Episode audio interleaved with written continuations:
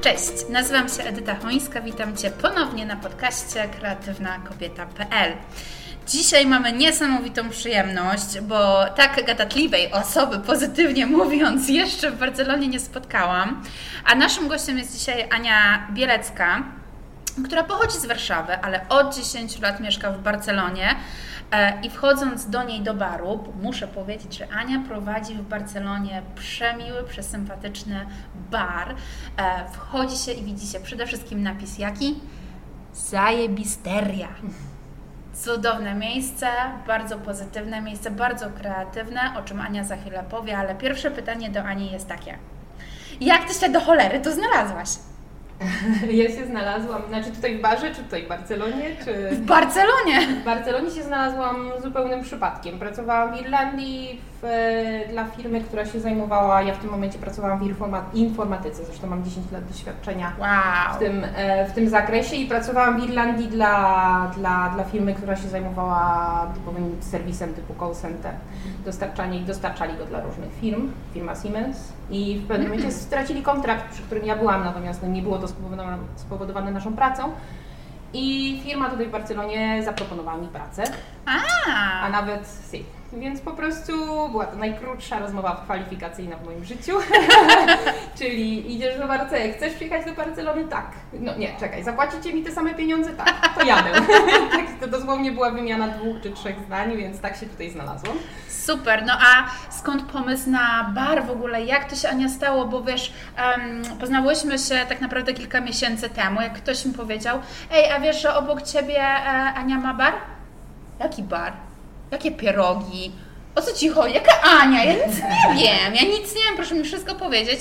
Przyszłam do Ciebie, zamówiłam pierogi i tak sobie pomyślałam, no nie tak kreatywnego miejsca ja dawno w Barcelonie nie widziałam i z tobą trzeba nagrać podcast, bo masz tyle ciekawych i fajnych rzeczy do powiedzenia, że myślę, że każdej kobiecie, która gdzieś myśli, że jest kreatywna, myśli, że o, co ja mogę, co ja mogę, trzeba udowodnić, że wiele mogę. Każda, każda kobieta jest kreatywna. Zresztą każdy człowiek moim zdaniem jest, e, jest, jest, wiesz, ma w środku siebie tą kreatywność, tylko trzeba czasami poświęcić troszeczkę czasu na to, żeby ją odnaleźć i, um, I dla mnie to właśnie było w ten sposób, ponieważ ja mm, siedziałam sobie w tej informatyce i, i odnosiłam tam jakieś swoje sukcesy, mogłam odnosić więcej sukcesów, natomiast nigdy w życiu nie było to wyborem y, moim życiowym. Także y, w pewnym momencie zaczęłam sobie odkrywać pasję do gotowania i działo się to przez taki dosyć nietypowy sposób, działo się to poprzez podróże. Czyli wow. podróżując e, po świecie, gdzieś zauważyłam, że te najprzyjemniejsze momenty, te, przy których się dzielimy czymś, czymś z drugą osobą, no to jest właśnie wtedy, kiedy spożywamy e, przepyszny posiłek. To jest też swego rodzaju klucz do kultury, do tego, w jaki sposób myślą ludzie w danej kulturze. Um, baza nas, nasza, jako każdego człowieka jest rodzina i często właśnie te posiłki, które spożywamy razem, to jest ten moment, który jesteśmy w stanie spędzić ze sobą, otworzyć się na siebie. Również jak zapraszamy kogoś do domu, to jest również, zapraszamy go poprzez posiłek, poprzez no dzielenie tej, tej, tej, tej tych przepisów rodzinnych, prawda, zasiądze, za, za, za, zasiądzenie za y, poprzez to, że siadamy do wspólnego stołu i dzielimy się z tą osobą czymś. To jest. I właśnie jakie to jest też kreatywne w zasadzie bycie no kucharką.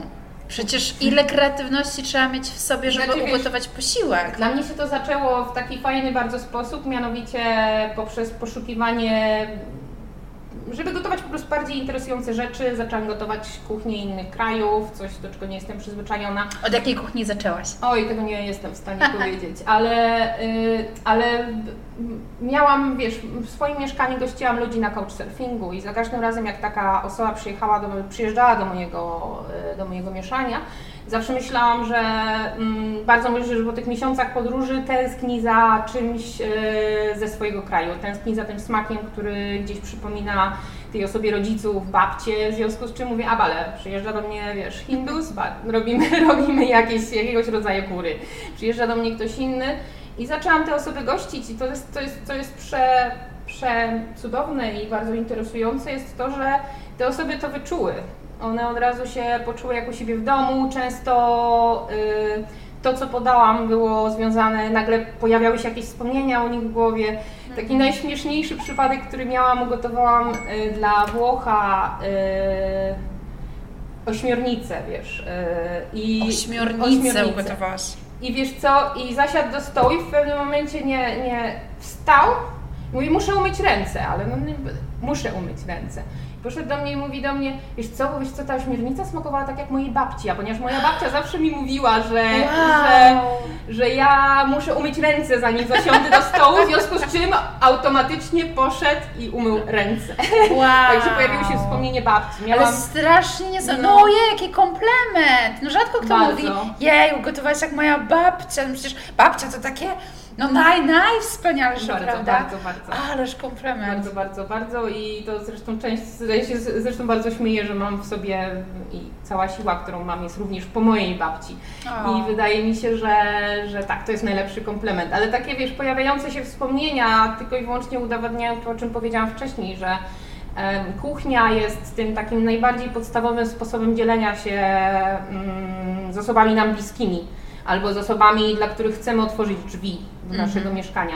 To jest najbardziej podstawowe, to jest e, nourishment, to jest przecież to, mm, no baza po prostu nas No. jako człowieka, to w jaki sposób myjemy. E, zgodzę się z Tobą absolutnie, że kuchnia jest bardzo ważna. No dla mnie to jest, em, nie powiem, że priorytet, ale po moim wyglądzie można stwierdzić, że bardzo lubię kuchnię i bardzo lubię też, powiedzmy, eksperymentować, choć pe- pewne kuchnie nie są akurat e, moimi, no ale za polską kuchnią zazwyczaj się tęskni, zwłaszcza jak jest się za granicą, tak? Jak się mieszka już kilka lat poza Polską, no to się tęskni za tymi pierogami, za chodnikiem w gorące dni. Em, Ania, ale no powiedz mi, jak do tego doszło, że wpadłaś na pomysł, no okej, ja mam pasję, jestem kreatywna w gotowaniu, bardzo mi się to podoba, to jest jedna sprawa, ale jak wpadłaś na pomysł, żeby otworzyć własny bar? I to gdzie? W Barcelonie. Em, znaczy to nie była ta, nie, nie było, na początku chciałam zacząć od food trucku, ale tutaj w Hiszpanii to jest dosyć skomplikowany proces i Aha. ponieważ ja nie miałam generalnie w tym zakresie żadnego doświadczenia, w związku z czym e, wszelkiego rodzaju kroki przeze mnie czynione były krokami dosyć ostrożnymi. E, także i to, że otworzyłam go tutaj w tej lokalizacji, które no jakby nie patrzeć nie jest to centrum miasta, jest to mała alejka w środku El Carmel. E, Również no, było to spowodowane tym, że nie chciałam w jakiś sposób przeinwestować. Chciałam najpierw zobaczyć, Oczywiście. zobaczyć jak mi to będzie szło, czy to jest faktycznie to, co ja chcę robić. Także brałam to sobie wszystko tak kroczek po kroku. no i jestem tutaj, aczkolwiek no wiesz, kuchni polskiej, kuchnię polską oferujemy raz na jakiś czas. E, jesteśmy pizzerią. A pizza to jest e, również wynik, tak jakby mojego pierwszego wspomnienia kulinarnego, także no nie wiem, jakoś to się potoczyło. Wiesz, ciężko mi jest nawet odpowiedzieć na, na pytanie, dlaczego, dlaczego tutaj, ale no być może tak mną los pokierował, więc, więc po prostu. No ale powiedz, czy wcześniej pracowałaś w ogóle w Absolutnie gastronomii? nie. Absolutnie nie. Moje pierwsze doświadczenia było właśnie, wiesz, na, na, tego, na festiwalach street foodu. Byłam tam dwa razy. Aha, I e, jedno z tych doświadczeń było jednym z, zresztą z najciekawszych, które miałam w, A opowiedz o w kuchni. tym. E, w kuchni, e, jeśli chodzi o, o, o to, w jaki sposób tworzy się przepisy. Wiesz co, zaproszono mnie do, e, do tego, żebym, e, żebym wzięła udział w, to był, czekaj, Street Food Corporation. Chodziło o to, żeby kucharze tworzyli coś w kooperacji z drugimi kucharzami. Ja w tym Mhm. momencie zaczynałam, wchodziłam w ogóle w ten świat. I, e, I oni mnie do tego zaprosili. Ja nie znałam tak naprawdę nikogo, ponieważ no nie miałam, zresztą do tej pory nie mam jakichś wielkich kontaktów, jeśli chodzi o świat kulinarny, ale, ale przypomniało mi się, że mój kolega ma, y, ma, dziew, ma, ma kobietę w zasadzie, no bo kobieta ma 60 lat, chyba Meksykankę, Wow. która również lubi gotować. No szybko do niego napisałam Whatsappa, on nas umówił, mieliśmy 4 czy 5 dni na organizację tego. wow. Meksykanka. Wiesz, i, e, i spotykamy się na pierwszym spotkaniu. Ja jej mówię, słuchaj, jest taka sytuacja, możemy w to wejść, możemy w to nie wejść, ja muszę dać odpowiedź, co robimy. I spotkałyśmy się na Gracji w kafejce na Plaza del Sol. Szybko, wiesz, określenie mniej więcej przepisu i mówię, dobra, no to co, to wracamy do, mamy cztery dni. Wow. Wracamy każdy do swojego mieszkania. Ustałyśmy mniej więcej taki, wiesz, na papierze sobie napisałyśmy pomysł na te na to, co chcemy zaserwować, w jaki sposób połączyć kuchnię polską i meksykańską. I wiesz, ja wróciłam do domu, dostałam, miałam jakieś elementy mm, tego, tego plato, tego mm posiłku do przygotowania, tego dania do przygotowania. Ona miała również swoje części i dzień później miałyśmy się spotkać i to wszystko połączyć w całość. Aha. I połączyliśmy to wszystko i wyszło po prostu zajebiście. Wow! I e, stworzyliśmy coś, co, co się nazywa tacos polacos. I jest, jest to taco meksykańskie, aczkolwiek z mięsem przyrządzonym w sposób polski, z wow. salsą z ogórka kiszonego. Co? Naprawdę, użyliśmy po prostu koncept meksykański, przerzuciłyśmy na produkty polskie. To jest zresztą moim zdaniem, ja w ten sposób myślę o kuchni. Kuchnia to nie są jakieś określone posiłki, bo te się zmieniają przez lata. Natomiast jest tak. to swego rodzaju mm, baza produktów, które są dostępne na danym, na danym terenie i, i sposób ich przygotowania, na przykład do kuchni polskiej, no bardzo charakterystycznym sposobem jest fermentacja produktów, prawda? Tak. Czyli kapusta kiszona, kiszenie.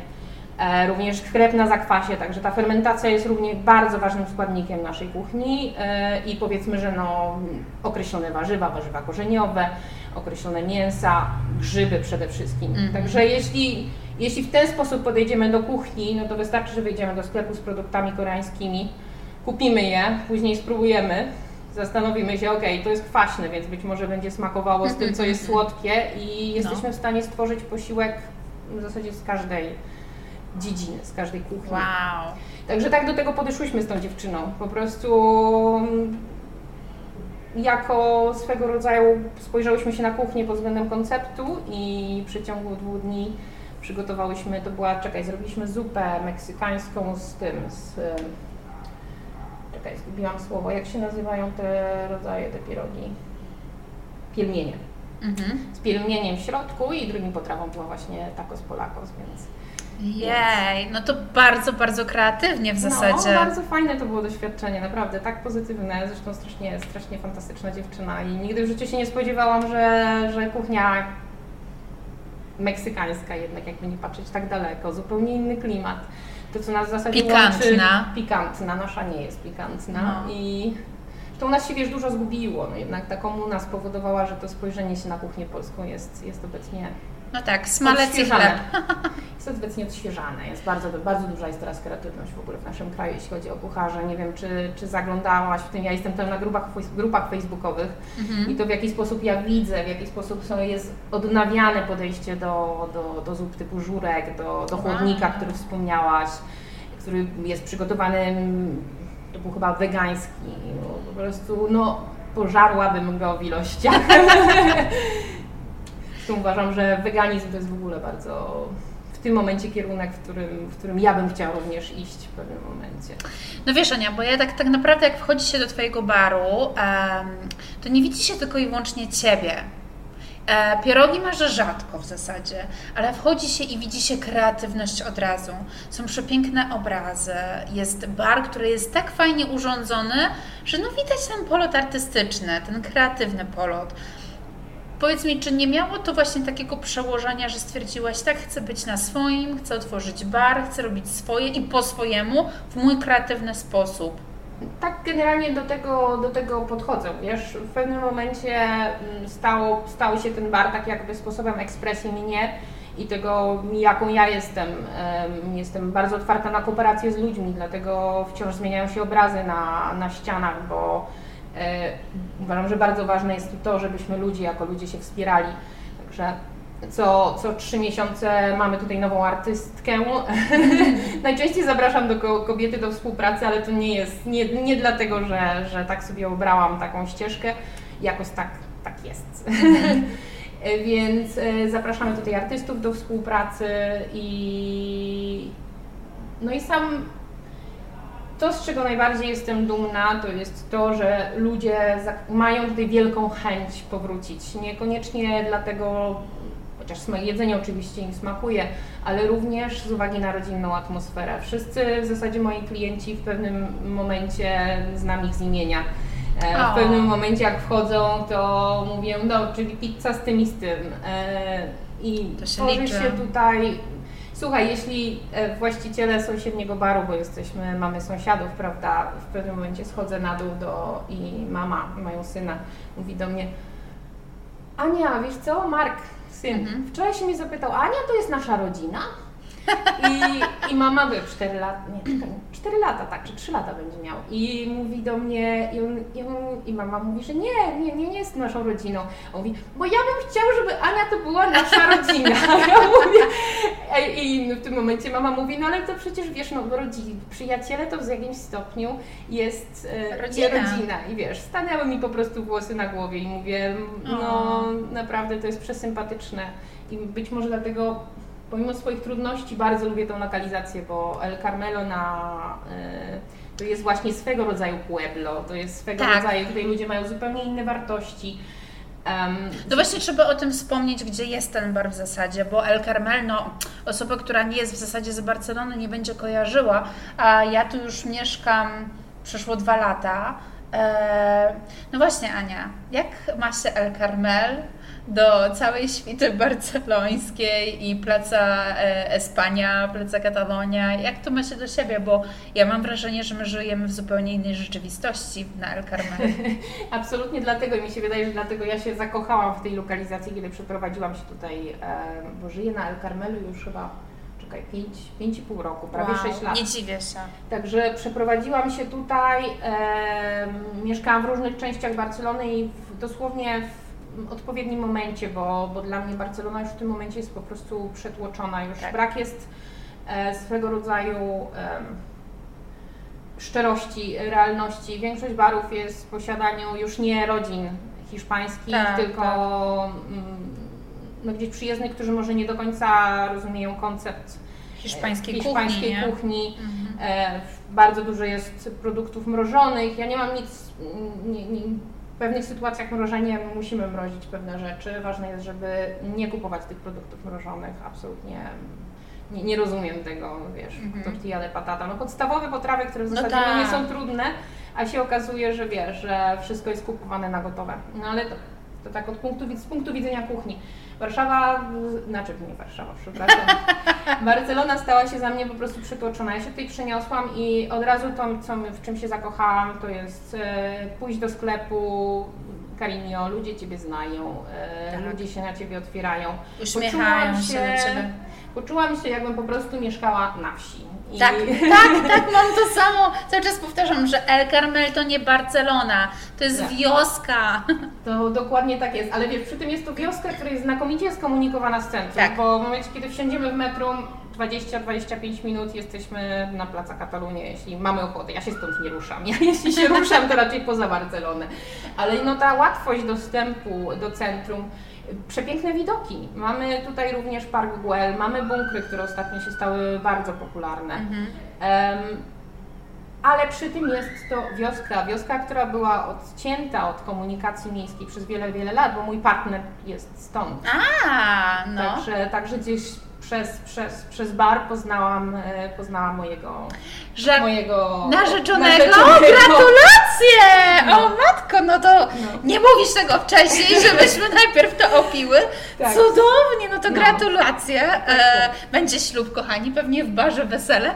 Nie, w Polsce. W Polsce, Polsce robicie. W Polsce robimy. Jego rodzina od razu, od razu powiedziała, że oni chcą wesele w Polsce.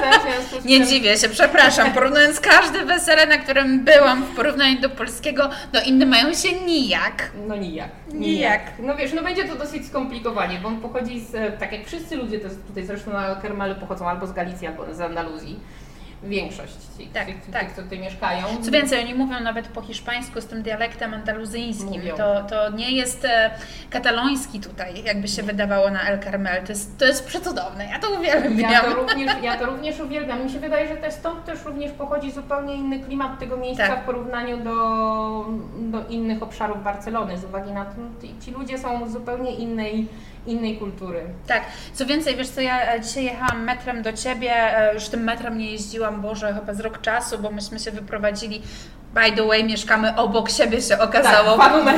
Bez kitu się okazało parę, parę tygodni temu, że mieszkamy obok Na siebie. cudownej ulicy Paster. E, I kto nas, e, że tak powiem, zczaił? Nasz, nasz fryzjer. Nasz fryzjer. Nasz polski fryzjer w Barcelonie. Przecudowna sytuacja, w ogóle nie mogłam się naśmiać. E, ale dzisiaj jadąc właśnie metrem tutaj do Ciebie, mm, zobaczyłam, że nawet ludzie wyglądają inaczej. Oni już są, to nie są turyści, już nie widzisz tych giri zjaranych na czerwono po prostu. Widzisz naprawdę już takich typowych Hiszpanów sprzed tak, nie, tak 50 lat. Staruszkowie w tak, kapeluszach, którzy spacerują, wiesz, w czasie. zbierają z gór, wiesz, e, te szparagi, bo przecież chodzą z takimi Tak. wielkimi... nie, no jest cudownie. Zresztą uważam, e, te, to co widzę i to co przewiduję, że się stanie, to co mnie bardzo w tym Barrio inspiruje również, to jest jego położenie. Mhm. E, Pierwsza wystawa, którą zorganizowaliśmy tutaj miała, miała tytuł El Carmen me inspira, czyli Mm. El Carmen inspiruje. Oraz wtedy artyści nie do końca się zainspirowali. Jestem bardzo zaskoczona, bo uważam, że te wszystkie, wiesz, e, subidas i bajadas. Mój tata w momencie, kiedy tutaj był, czyli do góry, do dołu. Są to dwie czy trzy góry, które są połączone parkami. Mhm. E, bloki, ciasne uliczki. Dla mnie osobiście jest to wielce inspirujące, przede wszystkim dla, dla ludzi, którzy się zajmują takiego typu sztukami jak graffitis i murale. Zresztą Mhm. nie wiem, chyba przez 6 miesięcy tutaj powstały trzy murale. O, Także nie, nie, nie wszyscy o tym wiedzą, bo to jednak wiesz, trzeba ich poszukać. To jest też Tak. uważam, że jest niesamowite w tej dzielnicy, bo to nie jest tak, że tak jak masz na Szemple, że wszystko masz wiesz pod równym kątem. Tak. Nie, tutaj wszystkie uliczki są jednokierunkowe, e, z jednej wychodzą dwie. E, nigdy nie wiesz, czego się masz spodziewać i tego rodzaju niespodzianki powodują że no, no to jest właśnie coś, co mnie osobiście Mhm. inspiruje w tym barie i mi się wydaje, że wielu artystów również mm, z uwagi właśnie na, na to, że jednak te murale się coraz bardziej pojawiają. Moja, ja myślę osobiście, że ceny w Barcelonie idą w ostatnimi czasy bardzo do góry. bardzo. I e, to się działo w Warszawie w pewnym momencie. Oj, że- nadal się dzieje. i nadal się dzieje, że y, ci ludzie, którzy może nie do końca mają pełną sakiewkę i przede wszystkim artyści poszukują sobie takiego miejsca, które być może nie jest zbyt drogie, ale wciąż ma, ma to Mhm. coś, co ich inspiruje do, do tworzenia. I tutaj ta szczerość, naturalność ludzi, e, te widoki, te uliczki, e, mi się wydaje, że za 5 lat to będzie po prostu, wiesz, dzielnica artystyczna. Mogę się mylić, ale to jest coś takiego, co ja widziałam, wiesz, w Warszawie, co się działo z Pragą w pewnym momencie. No, no tak. Praga się zrobiła już teraz tak naprawdę nie Pragą, Nie, nie. ale bym powiedziała po prostu jakąś gracją.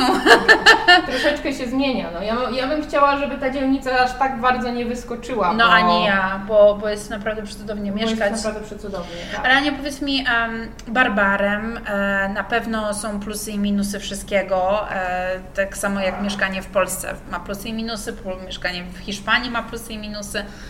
E, nie chciałabym, żebyś się dzieliła minusami tak naprawdę posiadania baru, no bo każdy sobie zdaje sprawę, że obciążenie finansowe jest na pewno spore. Godziny, godziny. Przede wszystkim to jest, wiesz, to jest, e, mówi się, że, że bar to jest swego rodzaju sklavitut i w ogóle gastronomia to jest swego rodzaju sklavitut, czyli e, no, pom, pom, Ciężka praca po ciężka prostu. praca, dokładnie. E, niewolnictwo, aż do, do, tak się to w tym to, to dosłownie tłumaczy, no bo musisz tutaj być o określonych godzinach, e, wiesz. Ja zamykam tylko i wyłącznie na jeden dzień, jeden dzień i pół w zasadzie, a wciąż słucham, ale to dlatego, to ty powinnaś otwierać tak Mhm. naprawdę. Ludzie mają to oczekiwanie, że ty będziesz dla nich zawsze. Dostępna. Wtedy, kiedy, wtedy, kiedy ty masz dni wolne, yy, znaczy, przepraszam, kiedy oni mają dni wolne, kiedy wszyscy ludzie się bawią, ty tak naprawdę bardziej pracujesz niż No ktokolwiek inny. I w gastronomii ta ciężka praca jest wymagana tak naprawdę do tego, żeby osiągnąć sukces. No bo wiesz, kreatywność kreatywnością, ale w pewnym momencie też Ciężka robimy, praca. Ta ciężka praca jest potrzebna do tego, żeby tak naprawdę y, coś osiągnąć. No ale to jest ta droga, którą ja sobie, wiesz, co wybrałam również sama, bo można, tak jak to robią inni ludzie, otworzyć sobie, wziąć sobie lokal w dobrej lokalizacji, kupować e, krokiety na, w makro, Nie no, proszę Cię. e, podawać wszystko mrożone i wiesz, no zarobić sobie jakieś pieniądze, zrobić teraz pasę tego baru i tyle. No, ja traktuję ten bar tą lokalizację jako mój dom, jako, jako bazę tego, co my będziemy, zresztą mamy to wspólnie z partnerem, jako bazę tego, co, co będziemy, co będzie dla jej, dla naszej rodziny, dla, dla naszych dzieci, miejmy nadzieję. Mhm. I e, w związku z czym myśmy sobie obrali to troszeczkę dłuższą drogę, czyli wszystko jest wykonywane tak, jak wykonywały to babcie E, hiszpańskie. Mamy hiszpańskie tapas, mamy pizzę. Masę do pizzy robimy sami na zakwasie. Ojej. E, ludzie, którzy tutaj Barrio jest bardzo tradycyjne, więc oni w ogóle są strasznie zaskoczeni tym, że oni lubią, oni mówią, nie jem żadnej innej pizzy, tylko twoją. Bo my ją robimy na zakwasie, więc to bardziej przypomina może chleb niż to nadmuchaną mhm. pizzę, którą można kupić w każdym miejscu. Nie idziemy również w kierunku e, pizzy typowo włoskiej. E, chcieliśmy ją zrobić tak tak właśnie po babcinemu. Mm-hmm. I to się sprawdza, więc, e, e, więc super, więc ja się bardzo cieszę, bo jednocześnie wiesz, dla mnie to jest ważne, żeby oferować ludziom coś, co jest związane z jakością, znaczy mhm. jest, jest produktem. Znaczy umówmy się, że Barcelona jest bardzo specyficzna mhm. E, i te bary, które są w centrum, Właściciele zdają sobie sprawę, że osoba przyjdzie raz i nigdy nie wróci i dlatego nie musi się starać o to, żeby to było jakościowo. Dlatego ja nigdy nie jadam w centrum, umówmy się. Jak e, jadam, to jadam w bardzo wyspecjalizowanych kuchniach, które będą już naprawdę dobrze zrobione, bo tam turysta raczej nie trafi. Turysta chce, przyjeżdżając do Barcelony, hiszpańskiego jedzenia, więc idzie sobie na La Ramblas niestety i tam je, a tam wiadomo, że wszystko jest mrożone, mało smaczne. Paja nie jest typową pają, którą się robi e, przez, e, w rodzinie hiszpańskiej, więc bardzo Ci za to podziwiam, że, że Ty umiesz zrobić krokiety, nie polskie krokiety, naleśnik krokietowy obsmażany, nie, nie, nie. Typowe hiszpańskie krokiety, które sama próbowałam, po prostu mogłabym się zajadać nimi, zajadać. Robisz dodatkowo też jako catering polskie jedzenie i też, i też hiszpańskie. Cię bardzo za to podziwiam, bo to nie są łatwe rzeczy do przyrządzenia. Nie są łatwe, bo nie zawsze przyjdzie Hiszpan, który Ci pochwali, a do Ciebie przychodzą Hiszpanie i Cię chwalą za jedzenie. Mówią, że tortilla de patatas jest tutaj najlepsza w Barrio, krokiety są najlepsze, jakie są, wiesz, Barrio i to jest to jest dla nich, to jest dla mnie niesamowity komplement, naprawdę. To jest dla mnie Ania, popatrz też jaką jak pierwszy raz mi zadali pytanie, wiesz, no. ty na pewno jesteś Polką? Ja już jak nie oczywiście żartem, ale, ale to jest, to jest, wiesz co, to mi się wydaje, że w każdej, w każdej kuchni, niezależnie czy to jest kuchnia hiszpańska, czy to jest kuchnia włoska, czy to jest kuchnia polska, y, ważny jest szacunek dla produktu i przede wszystkim szacunek dla klienta, czyli i, i ja na tym opieram swoją, swoją działalność. Nie czułabym się źle, czułabym się bardzo źle podając o sobie coś, co na przykład nie przygotowałam ja, albo co wiem, że nie jest produktem dobrym, albo nie jest oparte na dobrym produkcie. Więc to jest moim zdaniem bardzo, bardzo istotne. Jak można człowieka liczyć, wiesz, za krokiet mrożony uno 50, wiesz, za jeden, w momencie, mm. kiedy ja je kupuję w makro, no to jest po prostu jakby się dawało policzek swoim klientowi. No tak, ale ludzie sobie nie zdają sprawy. Chociaż e, już mamy coraz bardziej wysublimowane smaki mimo wszystko, no to jednak jak ktoś nie zna dokładnie kuchni, e, no to zadowoli się czymkolwiek, tak? E, I myśli sobie, nie, no, no okej, no smaczne. A no. potem próbujesz tego homemade, że tak powiem. I to, jest, I to jest uważam, że wielki problem, bo bardzo tu, dużo turystów tutaj przyjeżdża, próbuje hiszpańskiej kuchni i powie tobie, że to nie jest nic specjalnego, ale to nie jest dlatego, że oni tak naprawdę spróbowali hiszpańskiej kuchni. Tak. I to mnie osobiście bardzo boli, bo y, wchodzimy w pewnym momencie też y, jakoś w centrum, przyjeżdżaliśmy, mieliśmy już strasznie, byliśmy głodni, więc zatrzymaliśmy mhm. się wiesz, e, w jakiejś restauracji, która no, kiedyś musiała być restauracją rodziny, która pochodziła z Asturii.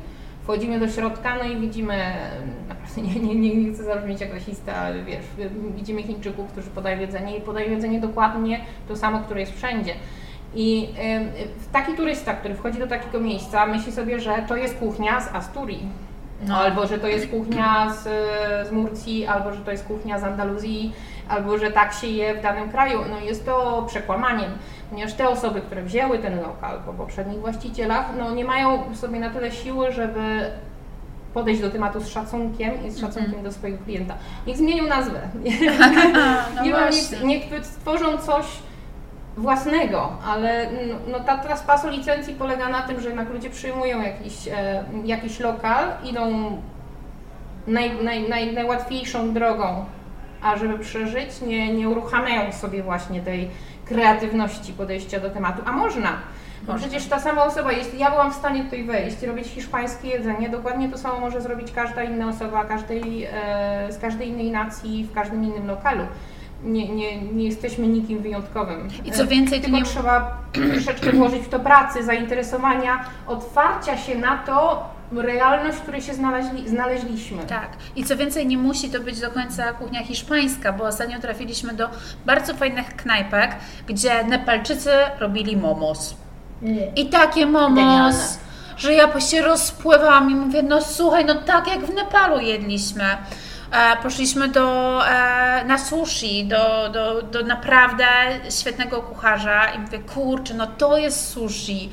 E, poszliśmy do tajskiej knajpy i też no przepyszne jedzenie, więc e, jakby nie trzeba robić hiszpańskiej. Jeżeli się nie zna też na kuchni, no to w zasadzie albo się naucz, albo odpuść sobie i rób swoją kuchnię. Kuchnię, którą znasz, którą lubisz, którą, która Ci smakuje.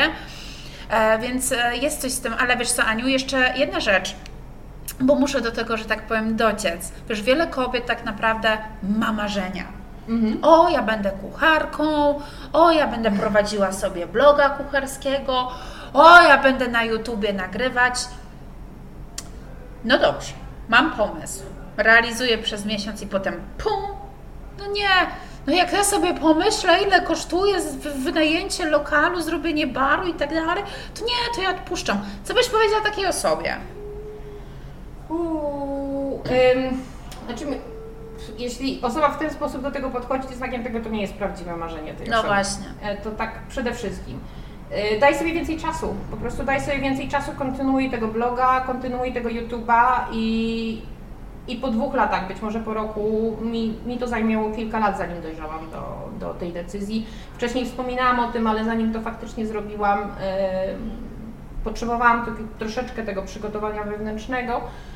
Także daj sobie troszeczkę więcej czasu, może nie od razu wskakuj. Yy, bardzo ważne jest planowanie, yy, czyli jeśli masz faktycznie ten bar i jeśli masz ten pieniądz do zainwestowania, przygotuj się bardzo dobrze, czyli określ sobie plan, sprawdź, gdzie się znajdujesz. Musisz przede wszystkim zrozumieć lokalizację, w którym jesteś, musisz zrozumieć lokal, w którym jesteś, musisz zrozumieć ludzi dookoła, żeby być w stanie przeżyć. No tak. I e, przygotuj sobie zawsze odpowiednią bazę na, na reklamy, na to, żeby, żeby to miejsce ożywić, że tak powiem, mm -hmm. doprowadzić. To jest, wiesz co, to jest to jest dla mnie, bo, bo kreatywność to jest tworzenie czegoś, a tworzenie czegoś to, to, nie jest, to nie jest proces, który się dzieje w przeciągu jednego dnia, nie jest proces, który się dzieje w przeciągu jednego miesiąca. Już tak sobie myślałam, jak mnie zaprosiłaś do tego podcastu, czym jest kreatywność, czym jest kobieta kreatywna i wiesz co, bardzo mi się podobało, że w pewnym momencie myślałam, myślałam i mój partner mówi, wiesz co, zupełnie przy okazji jednej rozmowy, mówi do mhm. mnie, wiesz co, ja strasznie podziwiam, bo wy kobiety tak naprawdę jesteście od nas i inteligentniejsze, i silniejsze, ale to, czego wam najbardziej zazdroszczę, to jest to, że wy jesteście w stanie dać życie. I jesteście w stanie czuć to, to życie rozwijające się w was. I mi się wydaje, że w porównaniu być może do do męskiego podejścia, nasze podejście do interesu jest właśnie takie. To jest gdzieś wychodzące ze środka nas, My chcemy to tworzyć, my chcemy widzieć, jak to żyjemy, dajemy całą siebie, jeśli tworzymy ten interes. I, i to jest podejście matki. Ja się śmieję, że wiesz, że to jest moje dziecko. I... Tak, wiele kobiet właśnie, które otwierają biznesy, traktują je jak własne dzieci i wcale się nie dziwię, bo poświęcają tyle czasu, tyle energii, tyle finansów, że no nie, nie, nie idzie inaczej tego traktować jak własne dziecko, które za chwilę też ma na Ciebie pracować. Dokładnie, dokładnie. Także cierpliwość w ogóle to jest, to jest pierwsza podstawowa rzecz dla osoby, która chce otwierać interes. E, być cierpliwym i być upartym, nie, nie zbaczać swojej drogi niezależnie od tego, jaka, co się dzieje. Zawsze mieć troszeczkę planu B, ale, ale iść w tym kierunku. No tak, to, to chyba mniej więcej bym to określiła. Także taki swego rodzaju upór jest, jest tutaj potrzebny, ale może nie jest za dużo, żeby to nie było, wie, żeby to nie, nie przesunęło się w kierunku pewności siebie, ale nie arogancja, wiesz. Mhm. Trzeba znaleźć, znaleźć gdzieś ten wspólny, ten, ten, ten środek i przede wszystkim upewnić się, że czy to, co ja chcę robić, to jest naprawdę to, co chcę robić, bo jest, żyjemy w kraju my, jak również Polacy, Polki, w których otwieranie własnego interesu nie jest łatwe, nie, nie do końca mamy wsparcie ze strony rządu, czy ktokolwiek innego, czy kogokolwiek innego, za wyjątkiem naszej rodziny tak naprawdę. Więc bardzo potrzebna jest ta motywacja. Tak. A motywacją, jeśli spełniamy swoje marzenie i to faktycznie wiemy, że to jest nasze marzenie, to jest najlepsza motywacja, jaka może być. Masz rację, marzenia trzeba realizować, nie tylko marzyć, trzeba działać, trzeba, trzeba robić, działać, tak, trzeba być konsekwentnym w swoich działaniach, nie poddawać się, mimo że my też hormony mamy i nam zwalają te humory i tak, i tak, i płacz, i smutek, i, i radość, i, i śmiech, i za chwilę znowu dół.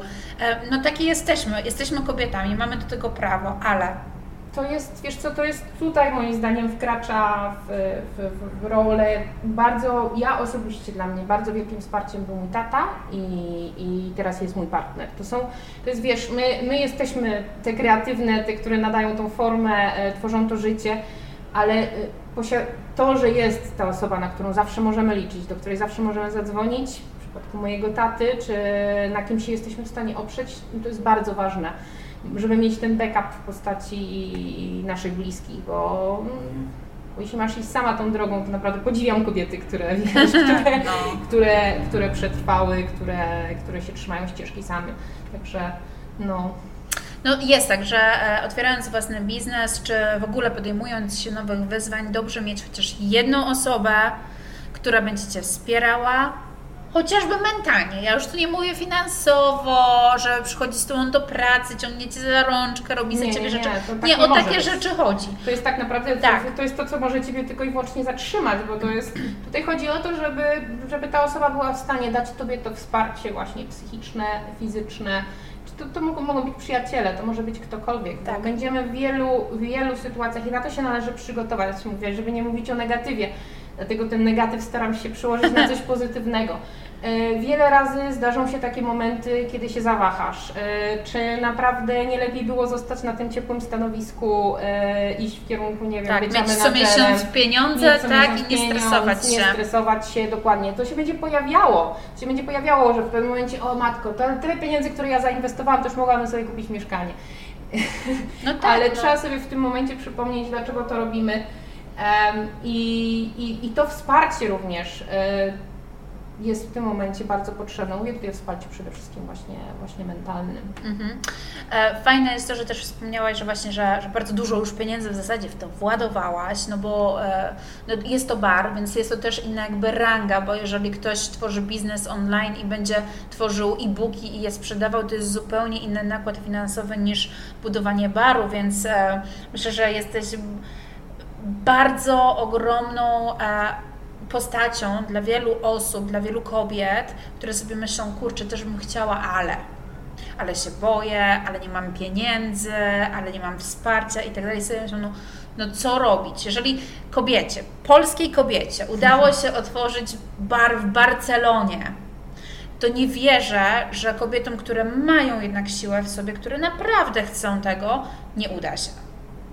Więc e, fajnie, że, że, że to wspomniałaś, że, że są minusy, bo, bo no też bycie na etacie niczemu nie służy w zasadzie, nie rozwija tej kreatywności. No chyba, że pracujesz w agencji reklamowej, marketingowej, jesteś grafikiem i nie robisz tego, co klient Ci każe, tylko sam kreujesz e, tą rzeczywistość i, i te logotypy i tak dalej, to jest inna bajka, ale no jeśli chodzi o prowadzenie takiego już stacjonarnego biznesu, to naprawdę trzeba mieć wiele w sobie samodyscypliny, no i tej kreatywności, bo nawet z papierami, z biurokracją też trzeba kreatywnie sobie radzić, nieprawdaż? Trzeba, trzeba, trzeba, ze wszystkim. No ale to jest, to jest przygoda życia. To jest przygoda życia i e, ja wcześniej dużo podróżowałam, teraz nie podróżuję zupełnie, ale, ale stwierdzam, że nigdy Zresztą wiesz, jak w pewnym momencie podróżowałam i lubię podróżować, zdecydowanie, ale y, w pewnym momencie, teraz będę szukała słowa, ale podczas tej podróży nie odpowiadała mi swego rodzaju taka bezczynność, że to nie prowadziło do niczego. Okej, poznawałam inną kulturę, spróbowałam innego jedzenia, ale czy ja coś w tym momencie tak naprawdę tworzyłam nowego? Mhm. I um, no nie do końca. Zawsze gdzieś tam próbowałam się, w, jak wiesz, byłam w Afryce, w Kenii, zawsze, zresztą to było, to było jedno z takich, czy, czy w Gruzji, czy gdzieś. No w każdym razie jak widziałam ludzi, widziałam osoby, które nie mają co robić ze swoim życiem. Ja im chciałam pomóc, ale to wiesz, to jest tak nawet co ty możesz zrobić, ty jesteś na wakacje. Tak, no trzeba by było tam zamieszkać. trzeba by było tam zamieszkać. Yy, widziałam, było, zresztą był u mnie gościem właśnie na couchsurfingu, on był chyba z yy, E, naszym bratankiem, czyli z Węgier, e, mhm. człowiek, który podróżował całe swoje życie właśnie w ten sposób, czyli zatrzymując się w danym kraju, zawsze się zatrzymywał na kilka miesięcy i brał udział w, w lokalnych Aha. projektach. Aha. Czyli dla niego podróżowanie to było coś takiego bardziej dać, pochodzę z Europy, dam coś ludziom od siebie. Od siebie. I, I to było bardzo fajne, bardzo inspirujące. No, mnie w pewnym momencie właśnie w podróżowaniu zaczęło, zaczęło troszeczkę, brakowało mi tego tego czegoś, tego tworzenia czegoś w danym mhm. miejscu. No i, i tak właśnie troszeczkę też wylądowałam tutaj. No i widzisz, jesteś w Barcelonie, podróżujesz sobie po Barcelonie, na pewno po Hiszpanii też. E, no i jednak dajesz z siebie bardzo dużo, bo otworzyłaś bar lokalni ludzie przychodzą do Ciebie z ogromną chęcią. Co więcej, Polacy z chęcią do Ciebie przychodzą, mimo że niektórzy nie wiedzieli nawet, że taki bar jest. Wiesz, tutaj e, czasami przychodzą turyści, wchodzą do środka i mówią, zajebisteria! Nie no, naprawdę. I wiesz, i są w totalnym szoku. Mieliśmy kiedyś taką grupę 10 osób, ludzi, którzy przyjechali na... Yy, na, y, z okazji powrotu Kubicy chyba. Aha, tak, tak, teraz był tutaj no tutaj, nie wiem, czy jeździł na tych torach mm -hmm. właśnie trafili do mnie zupełnym przypadkiem z ja. z bunkrów i byli w totalnym szoku. Byli w totalnym szoku. E, zresztą nie wiem, nie wiem, jak to jest możliwe, ale jeden z nich rozmawiał z moim partnerem, który nie mówi ani słowa po angielsku, ani słowa po polsku, ale jakoś się ze sobą dogadali. ale niesamowicie w ogóle przyjemna to była grupa. I w totalnym szoku, że wchodzą, a tutaj po prostu Polka. Mm, I Polka prowadzi biznes. I Polka prowadzi swój własny interes, Polka podaje pizzę. E, do tej pory jeszcze się nie zdarzyło, żeby ktoś się skarżył na naszą pizzę, wręcz przeciwnie, zawsze ludzie wracają, więc Podzielam zdanie, byliśmy ze znajomymi, przyjechaliśmy najpierw sprawdzić, czy możemy dalej rekomendować. Stwierdziłam, tak, Ania, na, Ania rekomendujemy, działamy. E, Aniu, to na koniec powiedz mi, Jakiego tipa dałabyś kobiecie, która jednak się boi, martwi się, przejmuje? Że strach i zmartwienie się to jest najgorszy doradca. no, poważnie, poważnie. Strach to jest najgorszy doradca. Pod wpływem strachu robimy, i mi też się to zdarzyło, nie jestem pod tym względem e, aniołkiem i tego się nauczyłam nie można pozwolić jakimkolwiek negatywnym emocjom, jakimkolwiek emocjom, żeby, żeby nami rządziły. To my jesteśmy gdzieś tam y, szefem naszego własnego ciała, mhm. szefem naszego własnego umysłu. Ważne jest to, żeby nad tym zapanować i cierpliwie, jak już wspomniałyśmy, konsekwentnie iść do przodu, ale to, co jest najważniejsze, najpierw upewnić się, czy to jest to faktycznie, co ja jestem w stanie robić, czy jestem faktycznie na tyle silna, żeby przejść przez tą trudną ścieżkę i nawet jeśli nie jesteś, prawdopodobnie się nauczyć jak być silną, bo, no bo tak robimy. Jeśli się zastanowimy, no kobiety, wiesz, no momencie kiedy się rodzi dziecko, no, dajmy na to, mhm. Y, nikt nie wie, co to, tak. jest, co to jest za ciężka praca, że jak się karmi to dziecko, to bolą sutki, tak. wiesz, no tego typu rzeczy. Są, no. Jest mnóstwo rzeczy, o których, z których sobie nie zdajemy sprawy, ale w momencie, kiedy w to wchodzimy i nie tylko jesteśmy w stanie wychować to dziecko, nie tylko jesteśmy w stanie dać temu dziecku jeść, ale również utrzymać nasze rodziny e, i pójść do pracy, e, ugotować obiad, my kobiety jesteśmy bardzo silne, także nie wątpić w to. Jeśli tak. czujesz, że jesteś bezsilna, na pewno nie jesteś. Iść do przodu cierpliwie i nie poddawać się. Nie poddawać się dokładnie. Cokolwiek się dzieje. Jednym słowem jesteśmy super women, dziewczyny. Wszystkie. Totalnie, totalnie. E, Aniu, to na koniec powiedz, gdzie można Cię spotkać, na jakiej ulicy w Barcelonie, gdzie się kierować, jak się kierować, żeby tutaj do Ciebie zajrzeć. Na homemade krokietas. Ludzie, przychodźcie na prawdziwe krokiety, a nie na jakieś la ramblas. I pizza na zakwasie. Pizza na zakwasie. Um, wiesz co, jesteśmy na ulicy Calderón de la Barca. Jak się schodzi z bunkrów e, w kierunku metra Niebieska Linia na El Carmel, to jesteśmy po stronie prawej. Niedaleko metra. Także zapraszam wszystkich serdecznie. Na stronie internetowej, na fanpage'u naszym na pewno zobaczycie nie raz e, fanpage Ani i jego jej baru. E, również będzie adres podany na stronie internetowej, także zachęcamy do kliknięcia, zajrzenia, a jak będziecie w Barcelonie, koniecznie przyjdźcie tutaj spróbować domowej pizzy i domowych krokietów. Nigdzie tak dobrze nie zjecie i jeszcze tak doborowym towarzystwie. Aniu, dziękuję Ci serdecznie za poświęcony czas. Ja dziękuję serdecznie, mam nadzieję, że się nie rozgadałam za bardzo.